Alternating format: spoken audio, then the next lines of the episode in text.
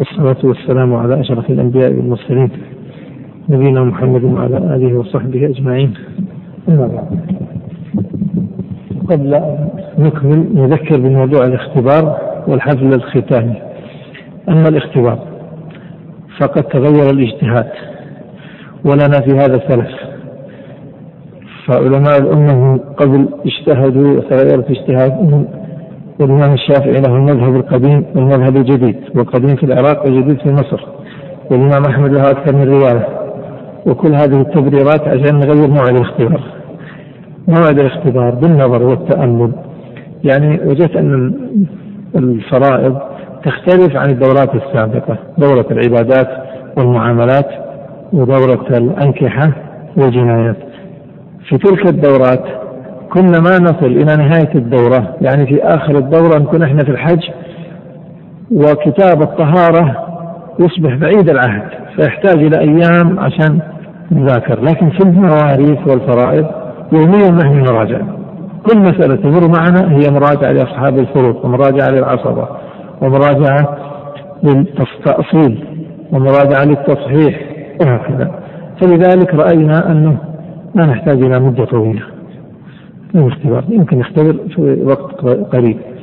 ونظرا لظروف الإجازة وكثرة السفر والناس تفرح بهذه الإجازة وهي فرصة لهم الذي يسافر إلى أهله والذي يسافر إلى مكة والذي يسافر المدينة. فكذلك ضمننا الاختبارات يعني بدل ما يكون اختبارين جعلناها اختبار واحد وهذا يسمونه في عالم بالتخفيضات. فإذا سيكون اختبار واحد. لكن سنجعل موعدين. الموعد الأول هو يوم الأربعاء القادم يعني بعد غد. بعد الغد. يوم الأربعاء بعد الغد. غدا مراجعة بالنسبة لنا. وبعد الغد يكون اختبار. بعد العصر اختبار. من لا يناسبه هذا الموعد يمكن أن يحضر في الموعد الثاني وهو يوم السبت بعد المغرب. فأصبح عندنا موعدان اختياريان من شاء أن يحضر الأول أو يحضر الثاني. لكن لا يحضرهما معا. ما في مشكلة. طيب اختيارية. من شاء أن يحضر الأول فليحضر من شاء أن يحضر الثاني فليحضر.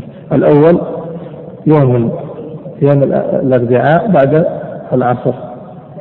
والشيخ هو المسؤول عن إجراء هذه الاختبارات. بعد العصر مباشرة بعد صلاة العصر تختبرون في نعم في مقدمة المسجد تجلسون هكذا متباعدين. أنا ما عندي مشكلة بس هذا لكم. طيب كم يعني في موعد المحاضرة. طيب مناسب إذا كان مناسب خلاص ما في إشكال. على العموم اللي يجي الساعة 4 راح يختبر الشيخ. سيكون نماذج ستكون هناك نماذج. في إشكال يا شيخ؟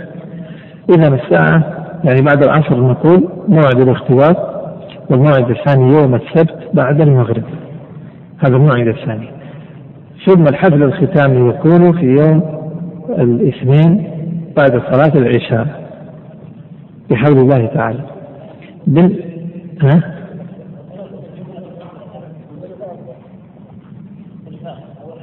لماذا؟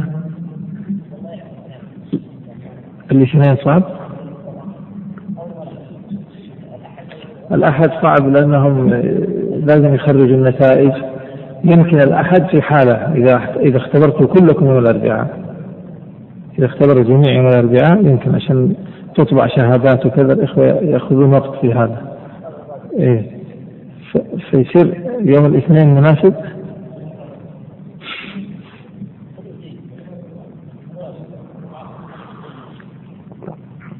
طيب يقولون خير البر عاجله وليس آخره.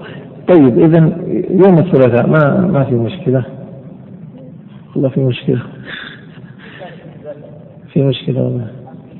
أنا قلت الثلاثاء إيه؟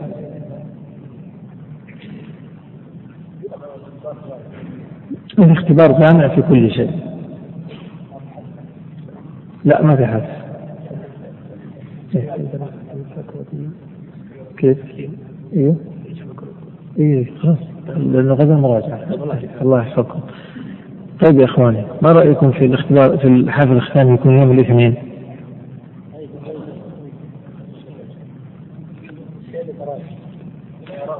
لا والله أحب لكم ما يعني الأيسر لكم. طيب. ثم بعد ذلك باقي آه، النساء اختبارهن يكون بالاتفاق بينهم وبين المشرفة التي عندهم. فهم يتفقون ويحددون موعد لهن وسيكون يعني سأعيد نماذج مختلفة للاختبارات المختلفة. اتفقنا على هذا؟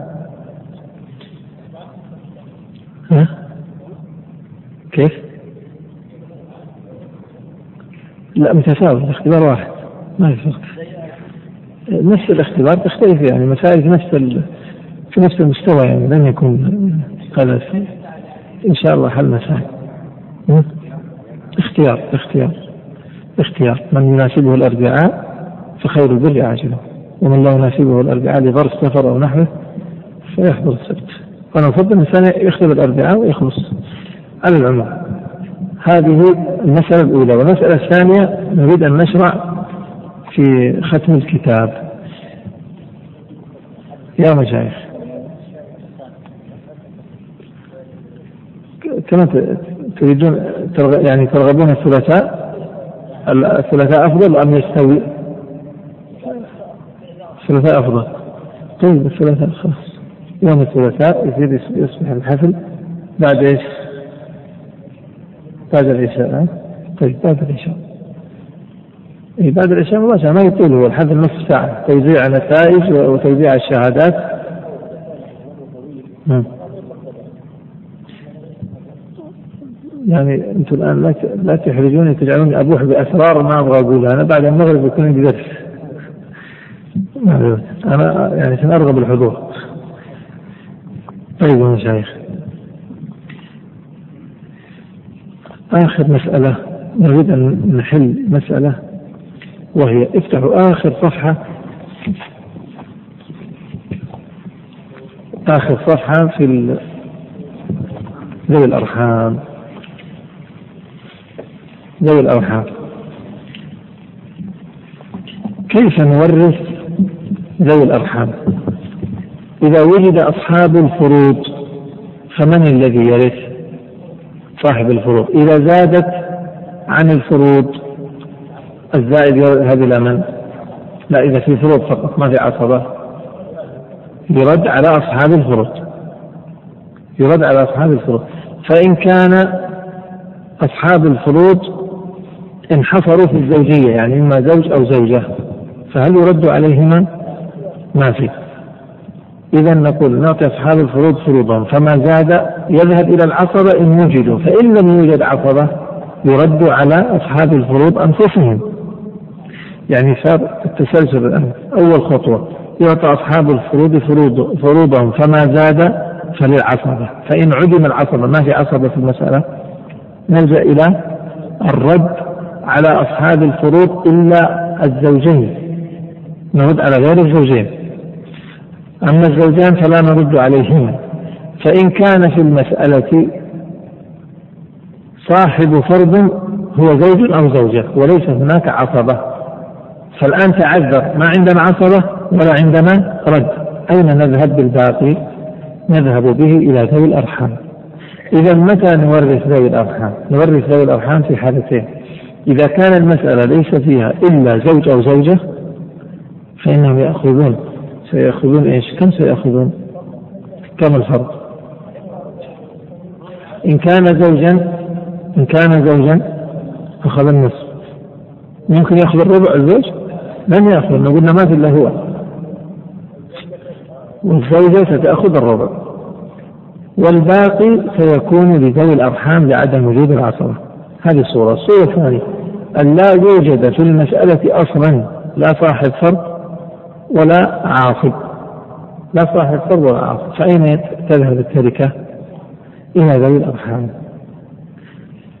بقي أن نعرف كيف نورث ذوي الأرحام. نورث ذوي الأرحام بطريقة التنزيل بمعنى أن ننزل كل صاحب رحم منزلة من أدلى به من جاء عن طريقه فمثلا بنت البنت لو كان المسألة ما فيها إلا بنت بنت فبنت البنت كم فرضها؟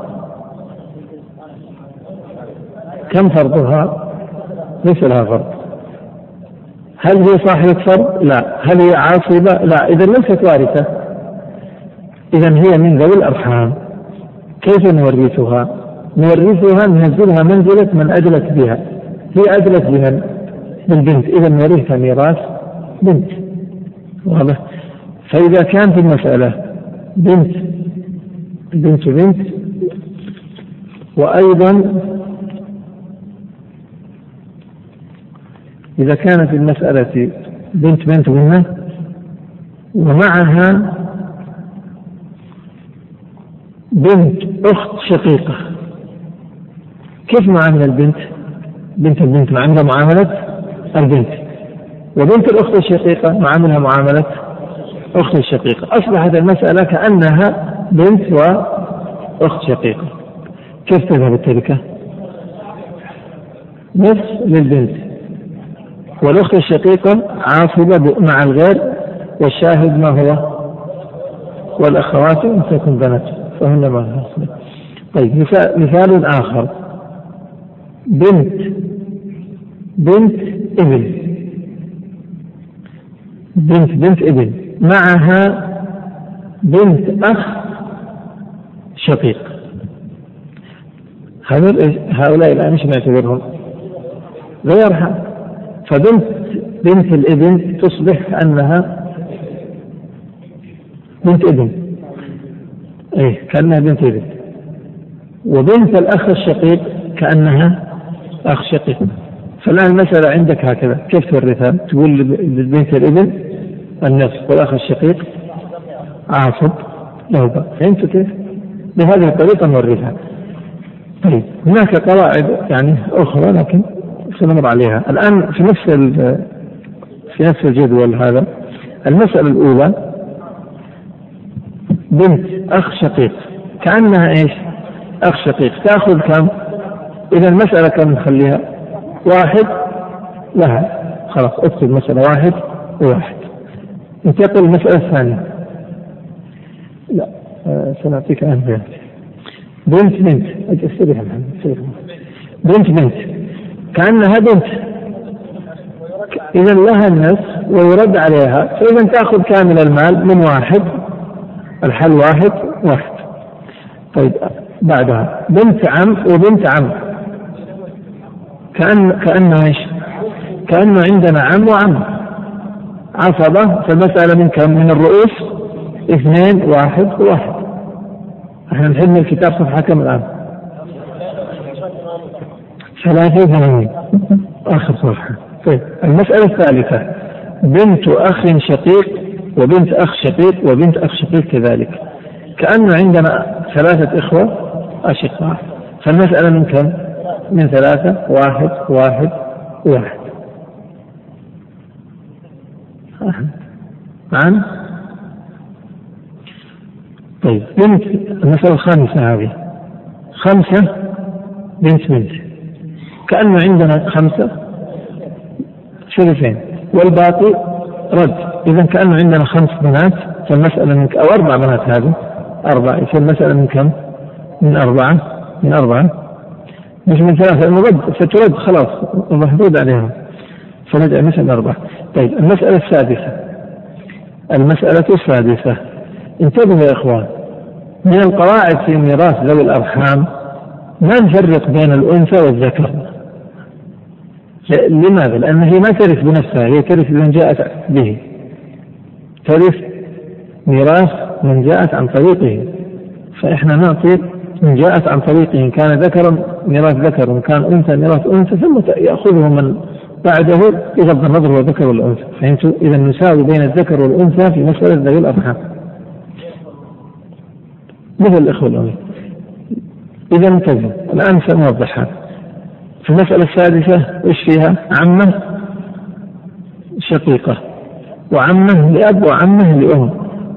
كأنه عندنا إيش الآن؟ لا مو عم شقيق. العمة ما جاءت عن طريق العم؟ جاءت عن طريق الأب. إذا هذول الآن أخوات اسمعوا هذه الثلاثة الآن إيش يقربوا للأب؟ أخوات الأب.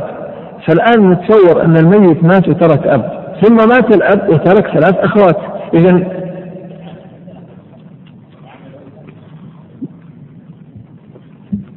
طيب اسمع اسمع الأخير لا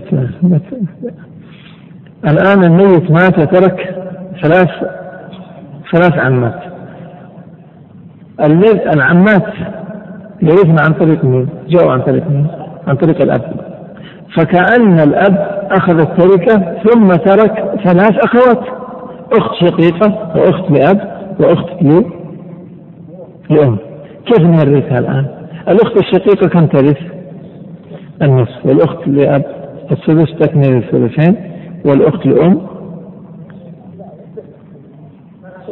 السدس. أخت الأم ما تعرف سدس. تأخذ سدس. الأخت الأم تأخذ السدس طيب تصبح المسألة من ستة ثلاثة للشقيقة واحد للتي لأب وواحد للتي لأم. إيش يصير في المسألة؟ رد. نردها إلى خمسة. طيب انتقل الآن المسألة السابعة. عمة شقيقة وعم لأب وعمة لأم. نفس القضية كأن الأب ترك من؟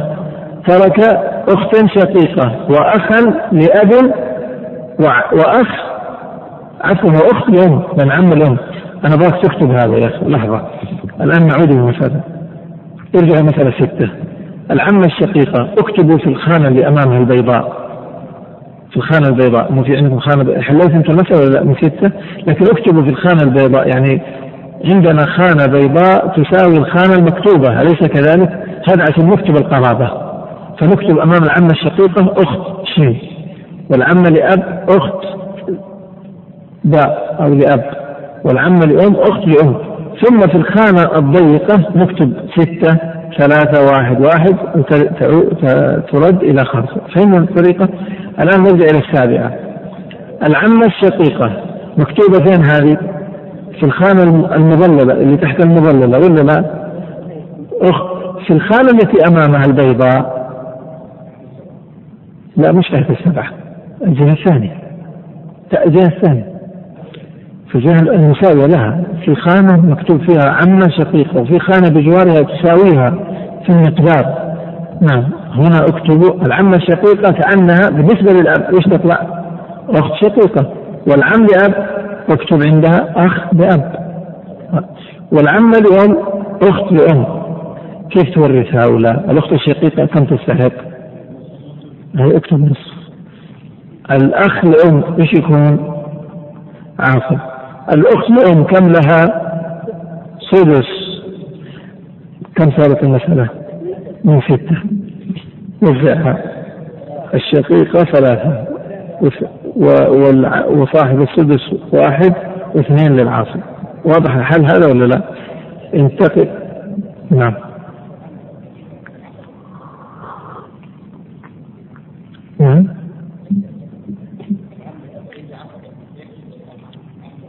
نعم. هي هي لا لا خطأ خطأ مطبعي. لا مو عمها لا لا هي لا هي بنت عم بنت عم بنت عم ما ترث نزلها نزلت نزلت نعم صرت عاصبة كأنه عندنا عم لأب. أعطيناه هنا لا أكتب عم لأب. يصير عم لأب. نعم. نفس الشيء ما اختلف الحل. الحل هو واحد. اي نعم. طيب انتقل إلى الثامنة. ستة. لا اتركها بك. عم لأب صح. اي صحيح. جزاك الله خير يا أيمن. نعم. ما يختلف؟ هو عاصب للأخت الشقيقة. أيوه. واحد للأخ الأم أيوه. والباقي لبنت العم هذا. ما تختلف؟ طيب نكمل الثامنة. مات الميت و... ها؟ لا إحنا قلنا هذا خطأ. لك تعدلناه قلنا بنت عم لأب. بنت العم من ذوي الأرحام ما هي وارثة؟ أيوة لكن العم لأب وارث. وأخونا أيمن نبهنا جزاه الله خير وأثابه الله على هذا. نعم ثمانية. ترك ثلاث خالات. خالة شقيقة وخالة لأب وخالة لأم. الآن الخالات يرثن عن طريق من؟ الأم. فالآن كأن الميت مات وترك الأم ثم ماتت الأم وتركت ثلاث أخوات وأخت شقيقة وأخت لأب وأخت لأم اكتبوا هذه القرابة أمامها يعني على الجهة اليسار. خالة شقيقة على اليسار نكتب إيش؟ أخت شقيقة. ثم أخت لأب ثم أخت لأم. كيف ميراث هذه الأشياء؟ الشقيقة الأخت الشقيقة لها النصف. طيب لحظة. والثانية كم لها؟ السدس تكملة الثلثين. والأخ والأخت لأم سدس كذلك واحد. إذا المسألة من ستة وترد إلى خمسة. انتقلوا المسألة التاسعة. مات الميت وترك الثلاث الخالات المعروفات وجد لأم. فالآن نتخيل كل هؤلاء جاءوا عن طريق من؟ الأم. حتى الجد الأم جاء عن طريق الأم. إذا كأن الأم ماتت وتركت من؟ اكتبوا القرابات الله يحفظكم. اكتبوا القرابات. فين تكتبوها أنت الآن؟ في اليسار ها؟ كلكم يكتب في اليسار؟ طيب الخالة الشقيقة نكتب عندها؟ أخت شقيقة. والخالة لأب؟ أخت لأب. والخالة لأم؟ أخت لأم. والجد لأم أب بالنسبة للأم أب فكيف نورث في هذه الحالة؟ الأخت النصف لحظة يا عيني. كيف تعطوها النصف وشرط إرثها للنصف الشرط الرابع عدم الأصل الوارث من الذكور. في أصل وارث من الذكور ما ترث النصف فنشوف الأخت لأب كذلك لا ترث والأخت لأم. الأخوات أولاد الأم يرثون بشروط. عدم الفرع الوارث عدم إيش؟ عدم الفرع الوارث صح لكن عدم إيش؟ الثاني؟ من الذكور. من الذكور لأنهم يرثون مع الأم. طيب إذا المسألة هذه ليس فيها إلا عاصب واحد هو الأب. فصار المسألة من واحد. المسألة من واحد. طيب يا مشايخ المسألة العاشرة. العاشرة بنت بنت. إيش نكتب أمامها؟ بنت. بنت أخ شقيق. إيش نكتب أمامها؟ أخ شقيق. بنت أخ لأم. إيش نكتب أمامها؟ أخ لأم. طيب البنت كم تستحق؟ النصف. نخبط هذه النصف. طيب. والأخ لأم السدوس والأخ الشقيق عاصب والأخ لأم إيش إيش له؟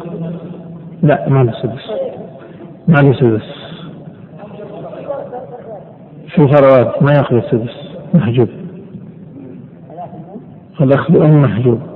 هو بنت الأخ لأم محجوب. طيب تصبح المسألة من كم؟ من اثنين واحد وواحد انتقل إلى مسألة 11 بنت بنت بنت.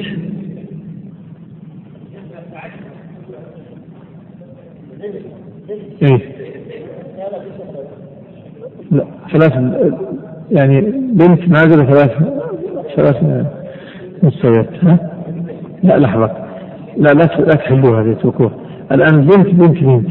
لا تحلوها. اللي بعدها؟ بنت بنت. الآن السنتين؟ طيب. نقول في الأولى اللي هي بنت بنت بنت. منزلة مين؟ نقول بنت؟ طيب وبنت البنت. الآن حصل مزاحمة بينهم لأن الاثنين هذول جاءوا من طريق واحد. فإن جاءوا من طريق واحد يتزاحمون في بعضهم أيوه فننزل بنت البنت منزلة البنت. وننزل بنت بنت البنت النازلة منزلة أمها. فإذا من التي ترث منهن؟ الثانية. أيوه الثانية هي إذا اكتبوا اكتبوا أمام أسمع اكتبوا أمام بنت بنت بنت بنت الأولى أكتب أمامها بنت بنت. واكتب أمام بنت البنت الثانية بنت فقط.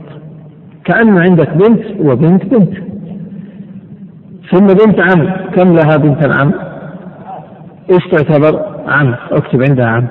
اذا المسألة من كم؟ من اثنين. واحد وواحد طيب انتقل إلى الثاني عشر. ابن ابن خال. عن طريق الأم إذا هو أم حط أم. وبنت بنت. عن طريق مين؟ البنت. أصبحت المسألة أم وبنت. كم للأم؟ ابن ابن خال قربوه. نزلوه الآن. هو جاي عن طريق مين؟ عن طريق مين؟ الأم. لا ابن ابن خال. هذا يجي عن طريق الخال والخال جاي عن طريق مين؟ الأم. إذا أم اكتبوا مكانه أم. إذا هو أم الآن.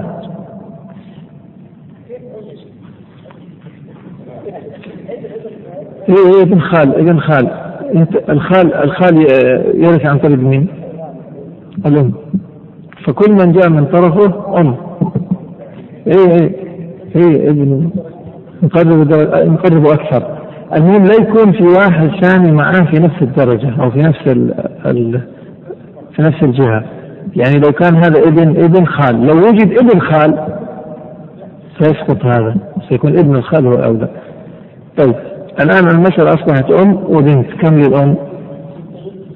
السدس. وكم للنصف أصبحت المسألة من ستة. كم؟ واحد وثلاثة. ثم ترد إلى أربعة. ترد إلى أربعة. فهمنا الآن قاعدة حل ذوي الأرحام. الآن اتجهوا بنا إلى الكتاب حتى نقرأ ما فيه. فين القارئ؟ من يقرأ؟ كيف الشيخ صدق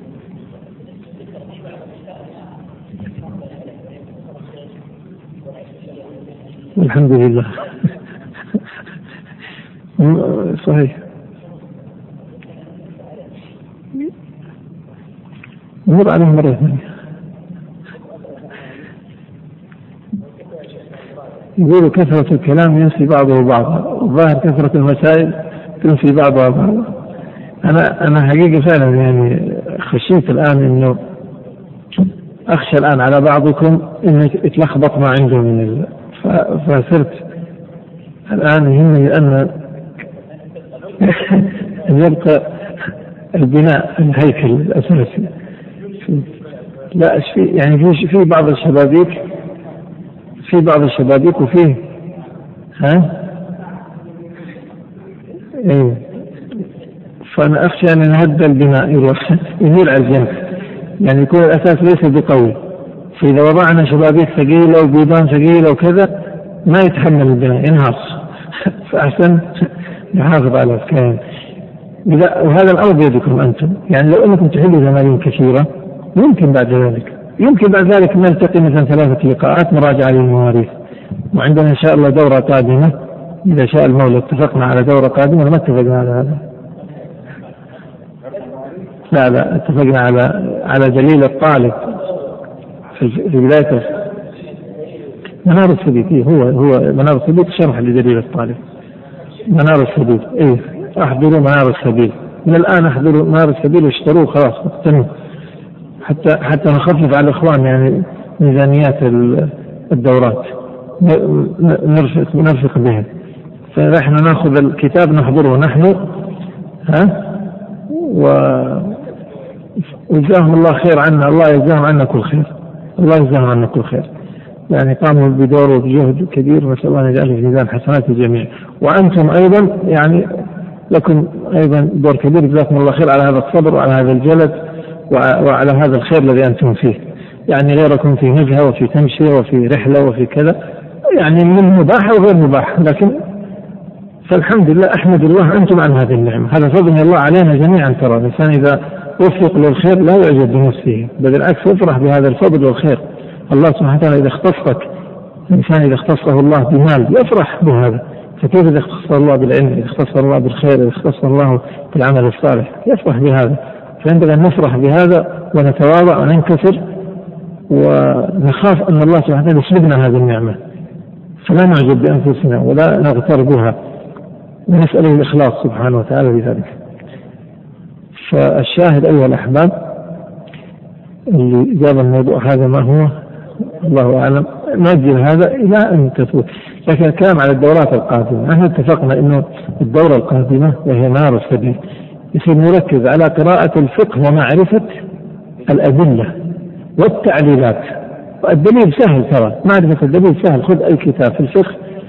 إذا كنت يعني لو أخذت كتاب في مثل السلسبيل ولا غير ما يذكر الأدلة سهل لكن الإشكال يكون فين؟ الإشكال في التعليلات.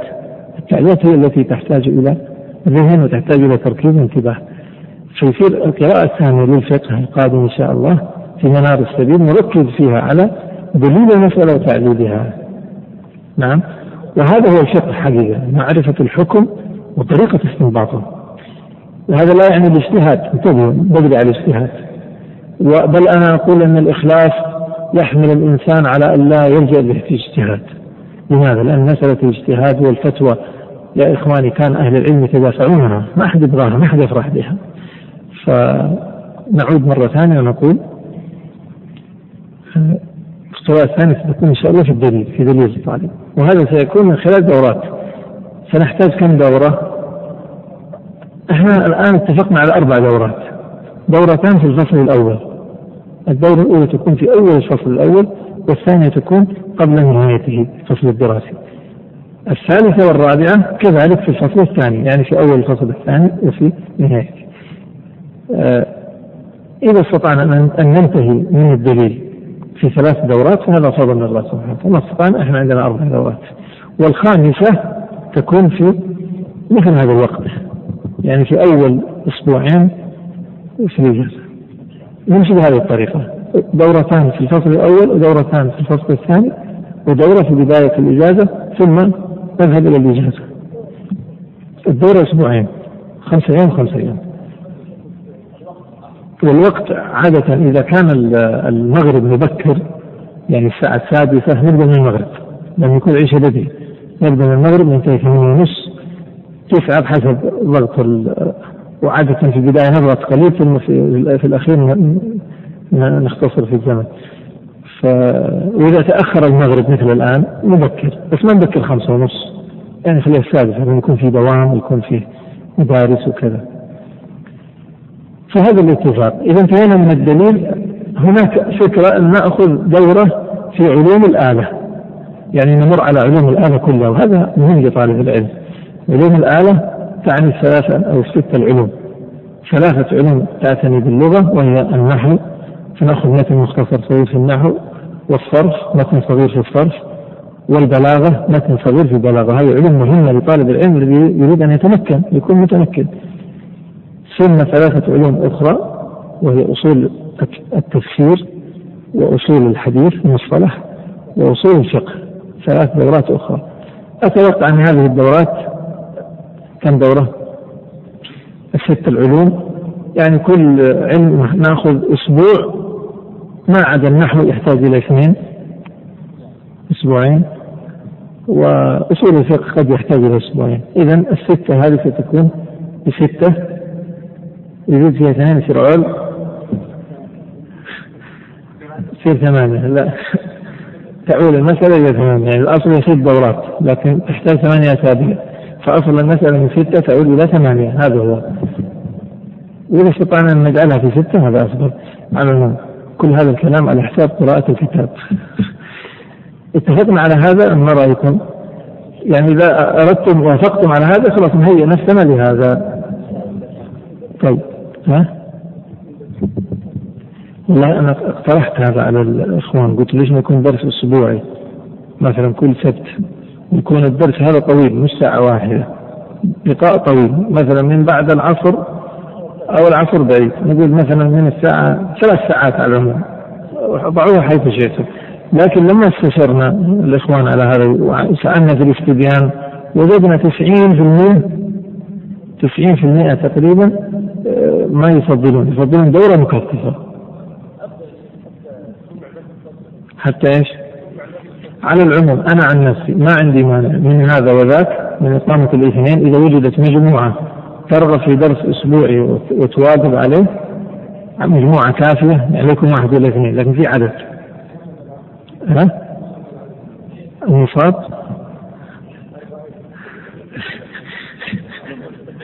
لا يعني أي عدد معقول؟ والله شوف لو طالب واحد ما عندي مانع أنا ما عندي مانع. لو طالب واحد ما هي مشكلة. لكن افضل انه لو كان في عدد فنقيم دورة نقيم درس أسبوعي طويل. وسيكون في منهج آخر غير منهج الدورة حتى لا تتداخل يعني. هذا المقصود.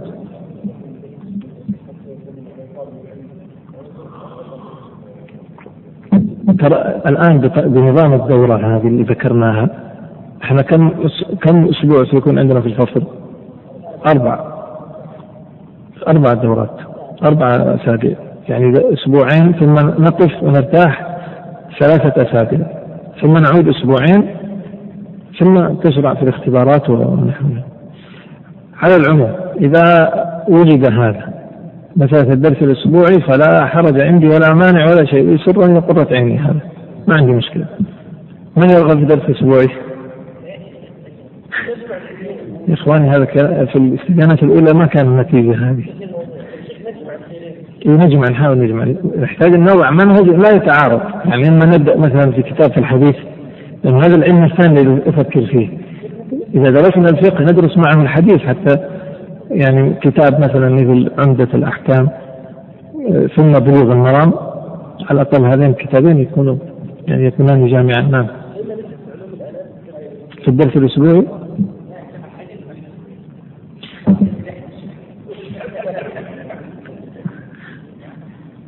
هذا تعليل. طيب آه تبدأون نفكر يعني على العموم نفكر اسمع نفكر و, و... أرقام جوالاتكم. جاءتكم رسائل على الجوال؟ كلكم بلغ بالجوال بالدورة؟ طيب ما بلغتوا بالجوال. طيب هل معنى هذا أنكم ما سجلتوا رقم الجوال عند الإخوان؟ سجلتوا في أي دورة؟ لحظة في أي دورة؟ لا هذه إيه؟ إذا هذه. فين الشيخ؟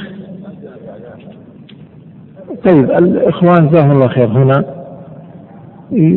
يأخذون أرقام الجوالات ويرسلون إخبار بالدورات.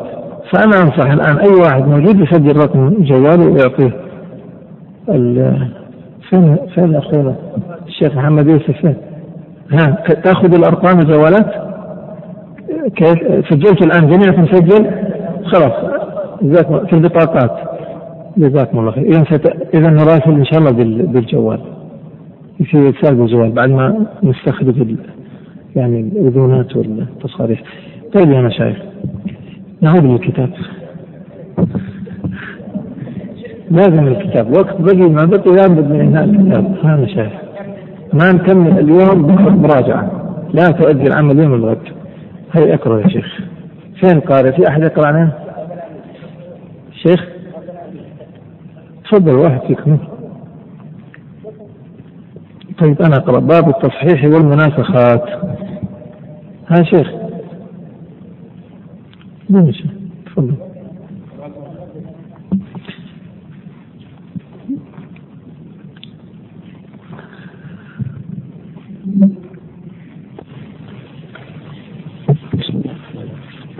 بسم الله الرحمن الرحيم. الحمد لله رب العالمين. والصلاة والسلام على سيد المرسلين محمد وعلى آله وصحبه أجمعين. باب التصحيح والمناسخات وقسمة التركات. إذا انكسر سهم إذا انكسر إذا انكسر سهم فريق عليهم. ضربت ضربت عددهم إن دار سهامهم. أو وفقه أو وفقه. هذا التصحيح اللي هو تصحيح المسائل. قلنا بتصحيح المسائل نأخذ الرؤوس. ناخذ الرؤوس إن تباينت مع السهام ناخذ الوفق إن توافقت مع السهام ونضربه في أصل المسألة. قال إذا انكسر سهم فريق عليهم ضربت عددهم إن باين نوم عدد مين؟ عدد الرؤوس. أو وفقه يعني وفق الرؤوس إن وافقه بجزء كثلث ونحوه. يعني قبل القسمة على ثلاثة قبل القسمة على أربعة يكون كربع مثلا. ونحوه في أصل المسألة وعولها إن عالت.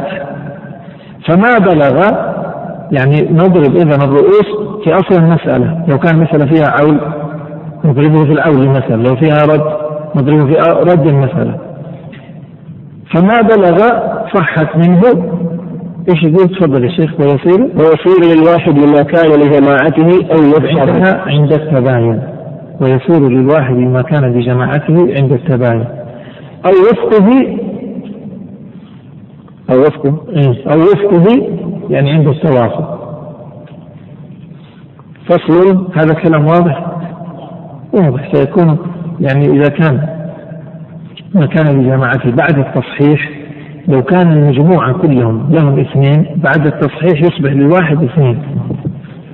لو كان المجموعة ها؟ مع أنه سيصبح لكل واحد سبعة ولو كان ولو كانوا ولو كان توافق رؤوسهم بعد وفق الرؤوس ثلاثة نعم. فصل. نعم. إذا ما تشافر وفق السهام مثلا ثلاثة أو اثنين سيكون لكل واحد ثلاثة أو اثنين. هذا هو معنى. أكمل شيء قال فصل اكتب في المناسخات. ثم افتح قوس واكتب. يعني تعريف المناسخة موت ثان فأكثر من ورثة الأول قبل قسمة التركة موت ثان فأكثر يعني ميت ثاني فأكثر من ورثة الأول قبل قسمة التركة الآن قال المصنف إذا مات شخص اكتب عنوان جانبي الحالة الأولى. لأن في المناسخات مر معنا أنها كم حالة؟ ثلاث حالات. إذا مات شخص ولم تقسم تركته حتى مات بعض ورثته فإن, فإن ورثوه كالأول كإخوة فاقسمها على من بقي. هذه الحالة الأولى. خلاص اكتب سوي خط اثنين من الحالة الأولى. ما بعده اكتب عنوان جانبي الحالة الثانية. وإن كان ورثة كل ميت لا يرثون غيره كإخوة لهم بنين يعني كل أخ له أبناء فصحح الأولى. واقسم سهم كل ميت على مسألته وصحح المنكسر كما سبق. لأننا قلنا أن المسألة الثانية طريقتها هي تصحيح الانكسار. إذا رجعت إلى المسائل اللي حليناها ستتضح لكم. اكتب بعد ذلك عنوان جانبي الحالة الثالثة. وإن لم يرث الثاني كالأول صححت الأولى. إذا كان الورثة الثاني لا يرثون كالأول صححت الأولى وقسمت أسهم الثاني على ورثته. فإن انقسمت صحت من أصلها. وإن لم تنقسم ضربت كل الثانية أو وفقها يعني وفق الثانية أو وفقها للسهام في الأولى. سنأخذ كامل الثاني ونضربه في الأولى. ونأخذ كامل السهام ونضربه في الثانية. قال ومن له شيء منها اكتب أي من الأولى. فاضربه فيما ضربته فيها. دائما كذا. دائما إذا ضربنا المسألة رأس المسألة وأصل المسألة في رقم ما يصلح. نضربه في أصل المسألة ونترك الباقي. ليش؟ ما يصير توازن يصير أصل المسألة. رقم والسهام رقم آخر. ما, ما لابد تكون نفس الرقم قال ومن له شيء منها من الأولى فاضربه فيما ضربته فيها. ومن له من الثانية شيء فاضربه فيما تركه الميت أو وفقه فهو له. قال وتعمل في الثالث فأكثر عملك في الثاني مع الأول. فصل اكتب في قسمة التركات. إذا أمكن نسبة سهم كل وارث من المسألة بجزء فله من التركة كنسبته. يعني واحد له النصف إذا نعطيه نصف المال واحد له الربع نعطيه ربع المال وهكذا. أكتب عنوان جانبي طريقة النسبة. هذه طريقة تسمى طريقة النسبة. وهناك طرق أخرى منها طريقة القراريط لكن المصنف ما جابها والحمد لله. لو جابها كان يحتاجنا درس آخر. القراريط القيراط قال باب ذوي الأرحام. اكتب تعريف لها. كل قرابة ليس بذي فرض ولا تعصيب. هذا الذي نسميه ذوي الأرحام. كل قريب ليس بفرض ليس من أصحاب الفروض ولا من العصبة. فهذا هو من ذوي الأرحام. قال قال يرثون بالتنزيل. ما معنى بالتنزيل؟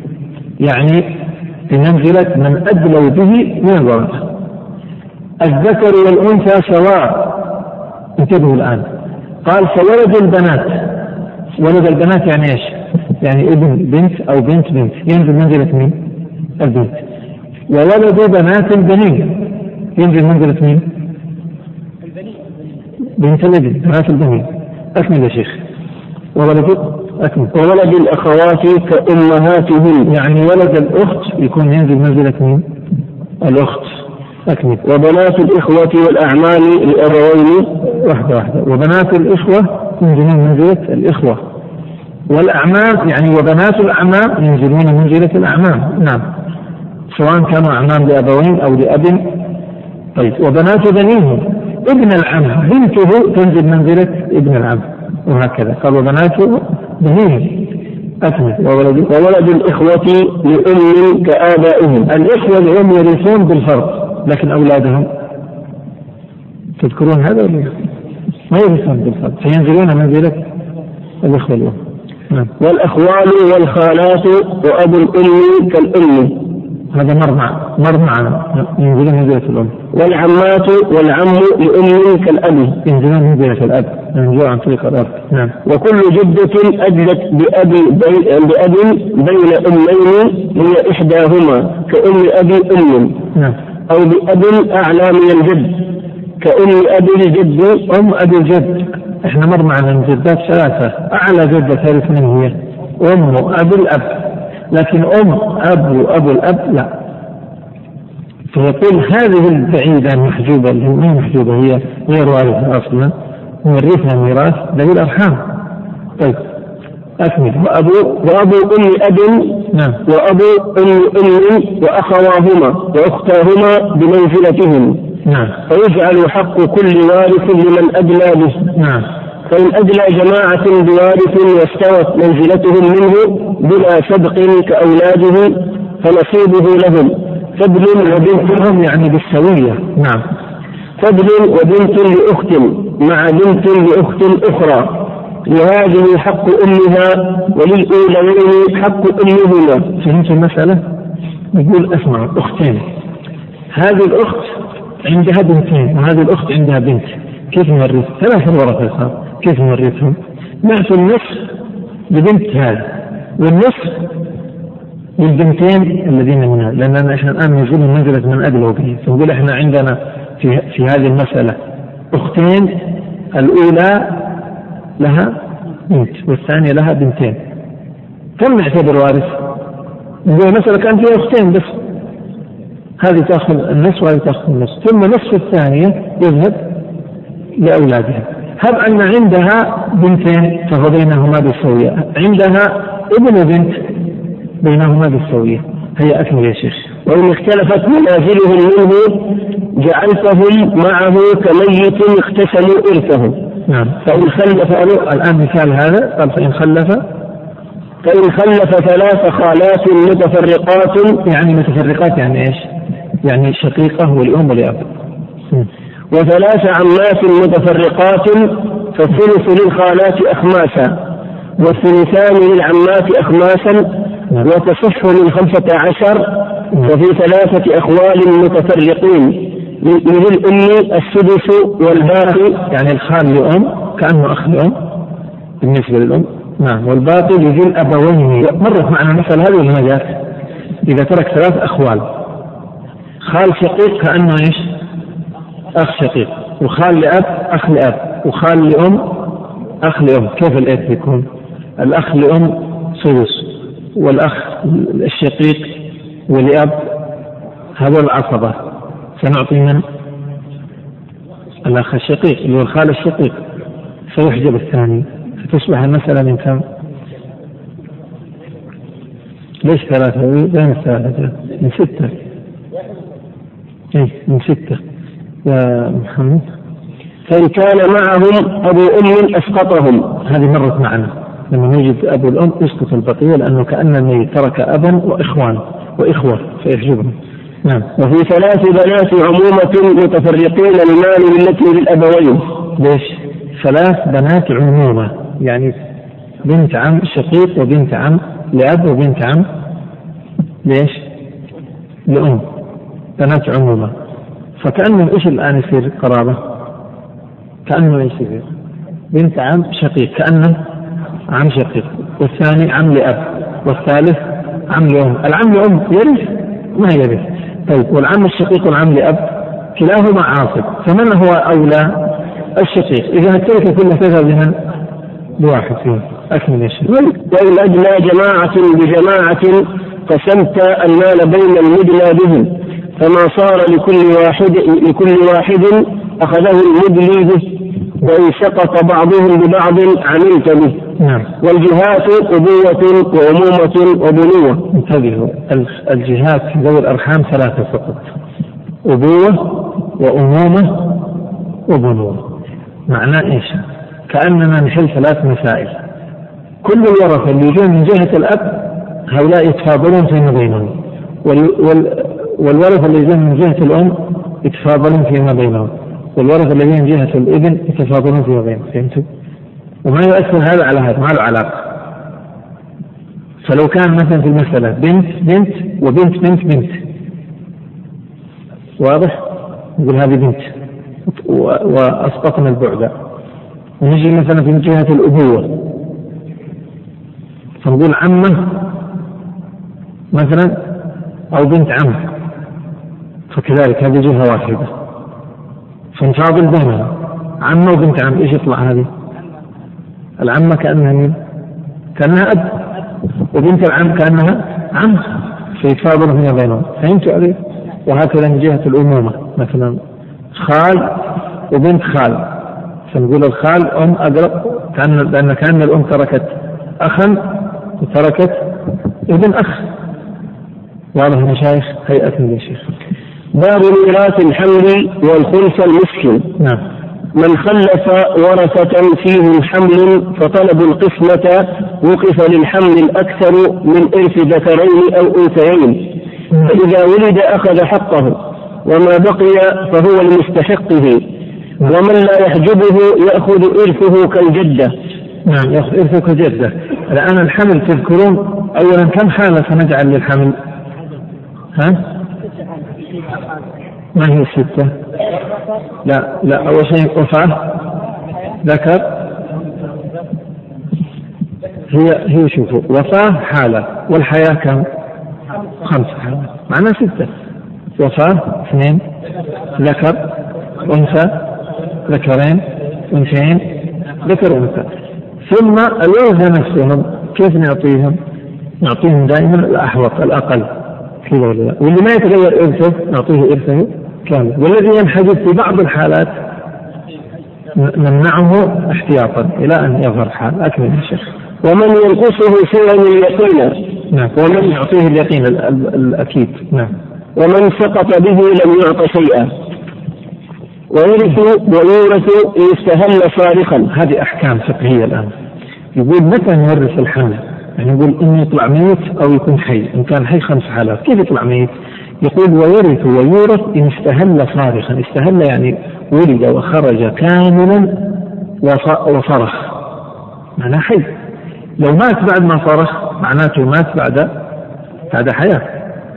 يقول إن استهل صارخا واحد. أو عطس أو عطس اثنين. أو بكى ثلاثة. طيب بكى يعني إيش؟ مو صراخ البكاء أقل من الصراخ أو رضع أو تنفس رتموها. أو تنفس وطال زمن التنفس. أما إذا خرج تنفس قليلا ومات معناه أن ذلك احتضر في احتضار. أو وجد دليل حياته غير حركة واختلاج. غير حركة قصيرة يعني. واختلاج يعني اضطراب. أما إن ولد واضطرب قليل ومات فهذا دليل الحياة. أكمل وإن ظهر بعضه فاستهل ثم مات وخرج لم يرث. ليش لم يرث؟ يقول إذا خرج بعض بعض الولد ما خرج كامل ما يعرف لازم يخرج كامل وتثبت حياته بعد خروجه كاملا. أكمل وإن جهل المستهل من التوأمين واختلف إنسهما يعين بقرعة. والخلف المشكل يعني إذا جهل المستهل توأمين خرجوا اثنين واحد فيهم صرخ والثاني ما صرخ مات ما عرفنا أيهما ثم مات الثاني. الفرق بينهم إيش؟ أن من من استهل صارخا سيرث ثم نصيبه لورثته. وأما من خرج ميتا فهذا غير وارث أصلا. كيف نعين ال ال ال الوارث منه من غيره؟ يقول بالقرآن.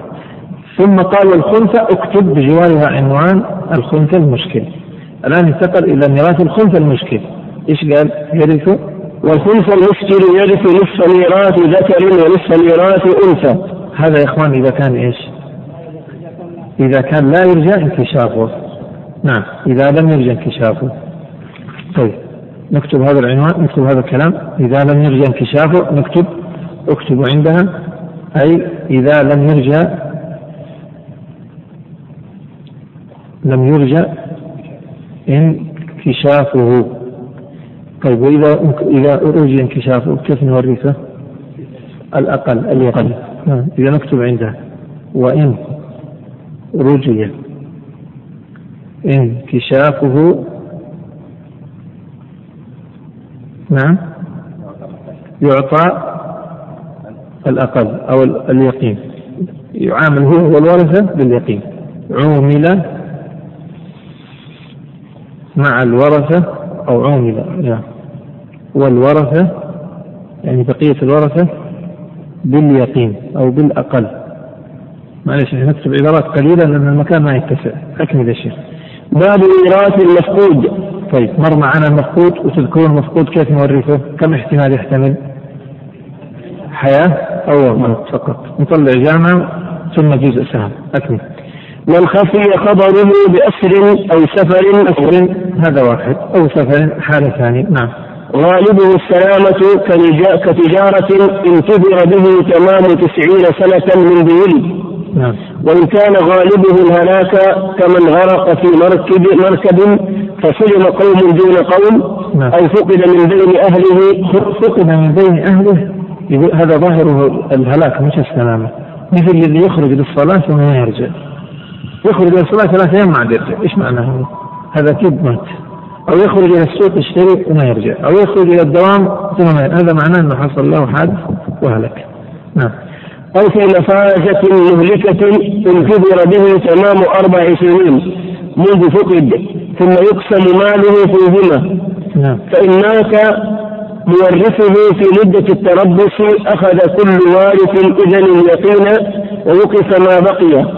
فإن قدم أخذ نصيبه. وإن نصيبه الموقوف يعني. نعم. وإن لم يأتي فحكمه حكم ماله. يعني يقسم على تركته. نعم. ولباقي الورثة أن يصطلحوا على ما زاد عن حق المفقود فيقتسموه. يقول يجوز في في مسألة الموقوف يقول يجوز للورثة أن يصطلحوا بينهم ما ينتظروا. يصطلحوا بينهم فيما زاد على حق المفقود. يجعل حق المفقود احتياط يتركوه. والباقي يصطلحون بينهم. لو شاءوا يقول جاز لهم ذلك. ليش؟ لأن الحق لا يتعداهم. أكمل يا شيخ باب ميراث الغرق نعم. إذا مات متوارثان كأخوين لأب بهدم أو غرق أو غربة أو نار وجهل السابق بالموت ولم يختلفوا فيه ورث كل واحد من الآخر من تلاد ماله. من بلاد يعني قديم ماله لا طريقه. ولاحظوا الشروط اللي ذكرها المصنف. الشروط. إذا مات معا في وقت واحد الغرقى ما في توارث إذا اختلفوا كل واحد يدعي كل ورثة كل واحد يدعي أنهم أن مورثهم مات الأول. ما ما ما يتوارثون لكن إذا جهل الحال وما حصل خلاف فعند ذلك نورث هذا من هذا وهذا من ذاك. لكن كل واحد يرث من الثاني المال القديم وليس ما دخل عليه بالموت. نعم. دون ما ورثه منه دفعا للدور. دفعا للدور. إيش الدور؟ يعني الآن الأول سيرث من الثاني قديمه. ثم سيرث الثاني من الأول قديمه لكن ما يرث الجديد. لأن كل واحد فيهم سيأخذ تركة الأول سيأخذ جزء من تركة الأول. هل ترجع؟ ما أخذه من الأول يرجع من الأول؟